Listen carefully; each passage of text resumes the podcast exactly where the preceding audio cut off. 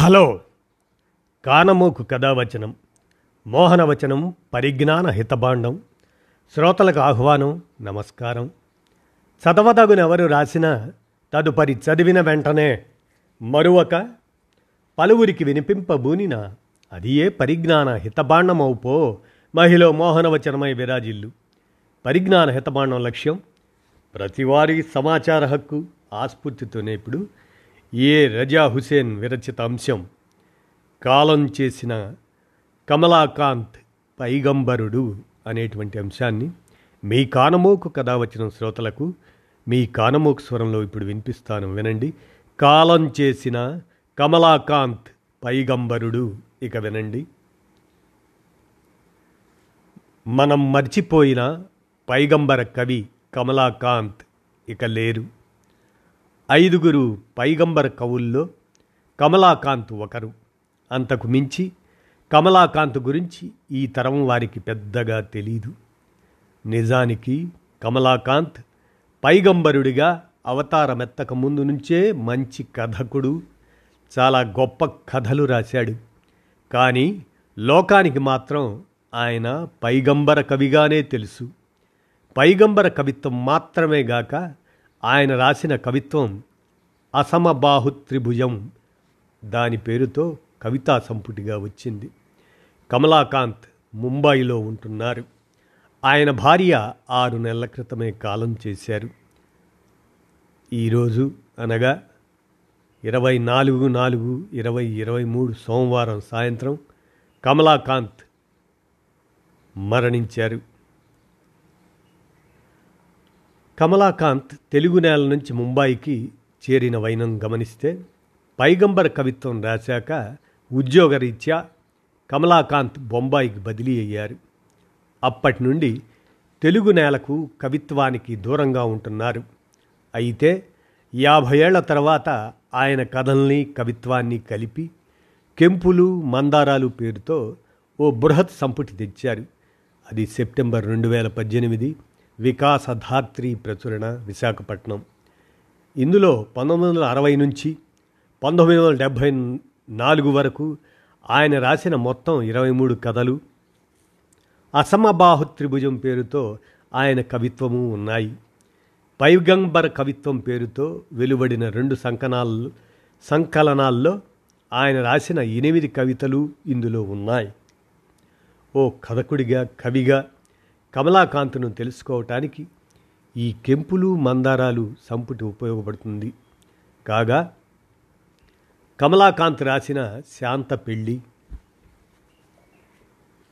జీవితంలో మలుపు ఆ కథ ఇంతే. అలాగనే మనం గమనిస్తూ పోతే మమత మానవత బొమ్మ బొరుసు తదితర నవలల్ని డిజిటల్ పుస్తకాలుగా వికాసదాత్రి వారు ఉచితంగా అందించారు. అలాగే ఆయన రాసిన ముగింపు లేని కథ.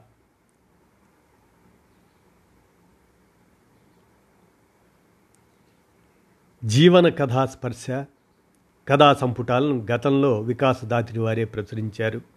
అయితే ఇవన్నీ గత నలభై యాభై సంవత్సరాల క్రితం రచించినవే కావటం గమనార్హం. కమలాకాంత్ అను వగ్జ సీతారామ శర్మ ఆయన. ఆయన కలం పేరు కమలాకాంత్. కమలాకాంత్ పద్దెనిమిది ఫిబ్రవరి పంతొమ్మిది వందల నలభై ఒకటిలో పుట్టారు. ఆయన గుంటూరు జిల్లా చెరుకుపల్లి పల్లెకోన గ్రామాల నుంచి వచ్చారు. Indian postal and telegraph department Andhra circle Vijayawada కేంద్రంగా పంతొమ్మిది వందల డెబ్భై నాలుగు వరకు పనిచేశారు. పంతొమ్మిది వందల డెబ్భై ఆరులో ప్రమోషన్పై బొంబాయికి బదిలీ అయ్యారు. పంతొమ్మిది వందల తొంభై ఎనిమిదిలో రిటైర్ అయ్యారు. బొంబాయి థానే అక్కడే ఆయన స్థిరపడ్డారు.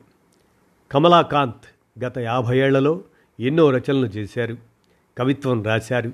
సామాజిక స్పృహ గల కవి రచయిత అయితే కమలాకాంత్ కృషి అంతగా వెలుగులోకి రాకపోవటం దురదృష్టం. అయినా ఆయన రాసిన కథలకు మాత్రం కాలదోషం పట్టలేదు.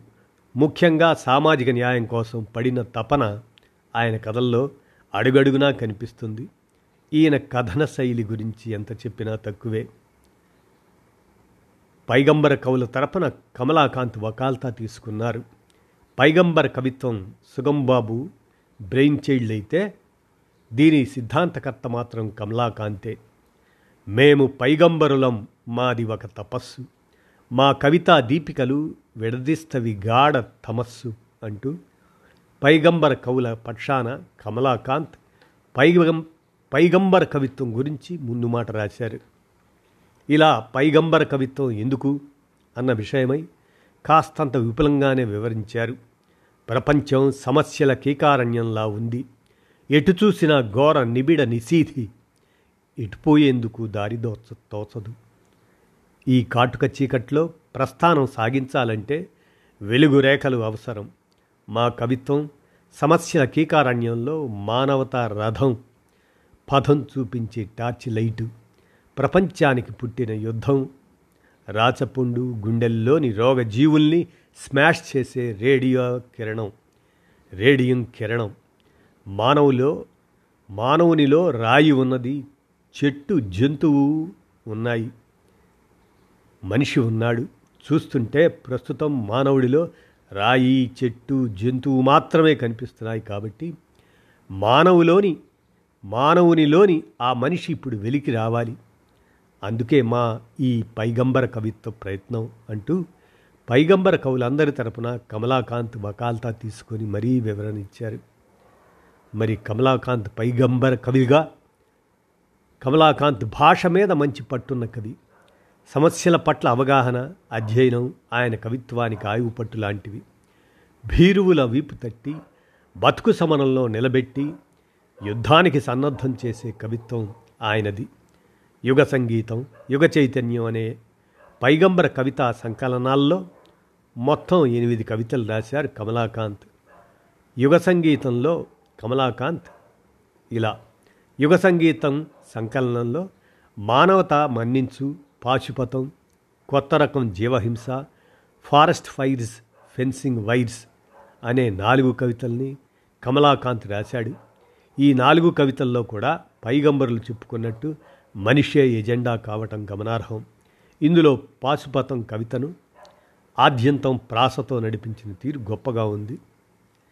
నేను మానవత మహన్వయ కులీనుణ్ణి.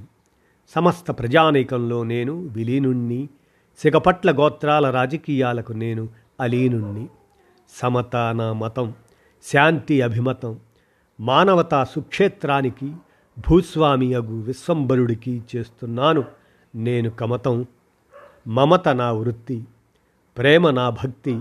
కోటాను కోట్ల ప్రజల మనోబాహు బలాలే నా అనంత శక్తి. ఇది గీతం. మానవతా మహోన్నత శిఖరాగ్రాల నుండి జారిపడిన భావజాల జలపాతం మదీయ హృదయ జరీ మధుర ముర్ముర సంగీతం. పీడితుల కష్టాల బతుకు మోటబావి నుండి దుఃఖాశ్రువుల్ని చేదే ఏతం వ్యధిత జీవుల నికృష్ట జీవితాన్ని వికృతంగా చిత్రించే భయంకర ప్రేతం. ఇలా కమలాకాంత్ కవిత్వంలో స్పష్టత ఉంది. తాను దేనికోసమైతే కవిత్వం రాస్తున్నాడో దేనికోసమైతే పైగంబర కవిగా కలం పట్టాడో ఎవరి కోసమైతే కవిత్వం రాశాడో అతనికి అవగాహన ఉంది. తను చేసే అక్షర యజ్ఞంలో యాగ ఫలాన్ని ఎవరికి అందివ్వాలో అతనికి బాగా తెలుసు. కవిత్వాన్ని పాశుపతంగా ప్రయోగించే విద్య తెలిసినవాడు గనకనే ఈ అక్షర పాశుపతాన్ని సమర్థంగా ప్రయోగించాడు. సమాజంలో జరిగే అనర్థాలకు ఘర్షణలకు ముగింపు పలికే రోజొచ్చింది. ధర్మం అధర్మం మంచి చెడు సౌమ్యం కర్కశం బొమ్మ బొరుసు వీటికి మధ్య జరిగే కురుక్షేత్రంలో సాహిణిలా స్వారీ చేస్తూ పాశుపతాన్ని వదులుతానంటాడు. అప్పుడది రవ్యస్న జ్వాలల్ని కక్కుతుంది పవ్యుగ్ర గర్జనలు చేస్తుంది మంచికి మనుగడ సంపాదిస్తుంది. అలాంటి సంఘర్షణకు సమయం ఆసన్నమైంది. రంగానికి కదలాలి పాశుపతం వదలాలి అంటూ సామాన్యుణ్ణి యుద్ధానికి సన్నద్ధం చేసిన తీరు గొప్పగా ఉంది. ఒళ్ళు బలిసిన కుళ్ళు సమాజపు కౌరవాధముల్ని చీల్చే చెండాడే పాశుపతం కమలాకాంతాత్మం అభిమతం ఆదర్శం. ఇక యుగ చైతన్యంలో పైగంబర కవిత్వం మొదటి సంపుటి యుగ చైతన్యంలో దాంట్లో కంటే రెండో సంపుటి యుగ చైతన్యంలో కమలాకాంత్ భిన్నంగా కనిపిస్తాడు. ఈ సంపుటిలో ఆయన రాసిన నాలుగు కవితల్లో డైలెక్టికల్ మెటీరియలిజం అసమబాహు త్రిభుజం సాంకేతిక కవిత ఇవి ఈ కవితలను చూడగానే ఆరుద్ర గారి త్వమేవాహం గుర్తొస్తుంది. ప్రతీకలు సాంకేతిక భాష ఆ వ్యక్తీకరణతో త్వమేవాహం కావ్యాన్ని రచించారు ఆర్ద్ర.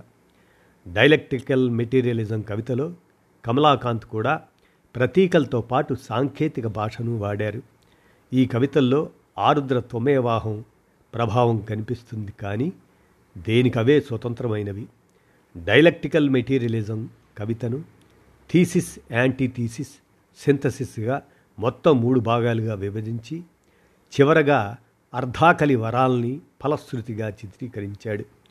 బక్క చిక్క అనాదిగా అన్యాయానికి గురవుతున్న శ్రామికుణ్ణి ప్రతిపాదిస్తాడు. చివరిలో శిథిలమవుతున్న బక్క చిక్కిన ప్రేవుల్ని థీసిస్కు ప్రతీకలుగా పేర్కొన్నారు. ఇక అసమబాహు త్రిభుజం. దాని విషయానికి వస్తే సమాజానికి అసమబాహు త్రిభుజం ప్రతీక. సమాజం సమబాహు త్రిభుజంలా ఉండాలి. కానీ సమాజంలో అసమానతలు ఉండరాదన్నది ఆయన అభిమతం.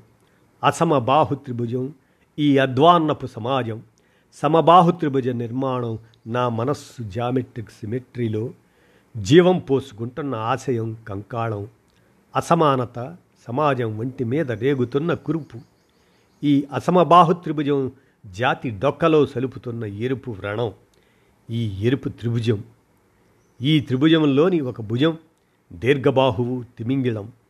దీని పొట్టలో మిగతా రెండు బాహువుల్ని దోచి దాచుకున్న ధనరాశులు మిగతా రెండు భుజాలలో ఒకటి మధ్యతరగతి లోకం మరొకటి అదో జగత్తు. ఈ దీర్ఘబాహువు కోసం మిగతా రెండు బాహువులలో చిన్న చేపల్ని మింగి తన నిడివిని పెంచుకుంటుంది. అసమబాహు త్రిభుజంలో ఒక భుజం సంపన్న వర్గం రెండోది మధ్యతరగతి మూడోది పేదలు. ఇందులో సంపన్న వర్గం మిగతా రెండు వర్గాల్ని తిమింగలంలా మింగేసి తెగబలిసిపోయింది. ఇప్పుడేం చేయాలి? కబంధ హస్తంలా పెరిగిపోతున్న తిమింగలం బాహుల్ని కత్తిరించడానికి మధ్యతరగతి మధ్యం దిన మార్తాండలు అదో జగతి అరవీర భయంకరులు నిద్రలేవాలి. చైతన్యం వృత్తలేఖినితో తిమింగలం దీర్ఘబాహువులపై చాపం గీయడానికి భయంకర ముద్రదాల్చారు అంటే తిరుగుబాటుకి విప్లవానికి సంసిద్ధులయ్యారన్నది కవి హృదయం. సమబాహు త్రిభుజ నిర్మాణం సమసమాజ నిర్మాణం కవి ఆశయం అది. తన జాతి జనుల గుండెల్లో ధ్వనిస్తున్న చైతన్య గానం. పైగంబర కవి కమలాకాంత్ గారికి కన్నీటి నివాళులర్పిస్తూ ఏ రజా హుసేన్ రాసినటువంటి కాలం చేసిన కమలాకాంత్ పైగంబరుడు అనే అంశాన్ని మీ కానమూకు కథావచన శ్రోతలకు మీ కానమూకు స్వరంలో వినిపించాను. విన్నారుగా ధన్యవాదాలు.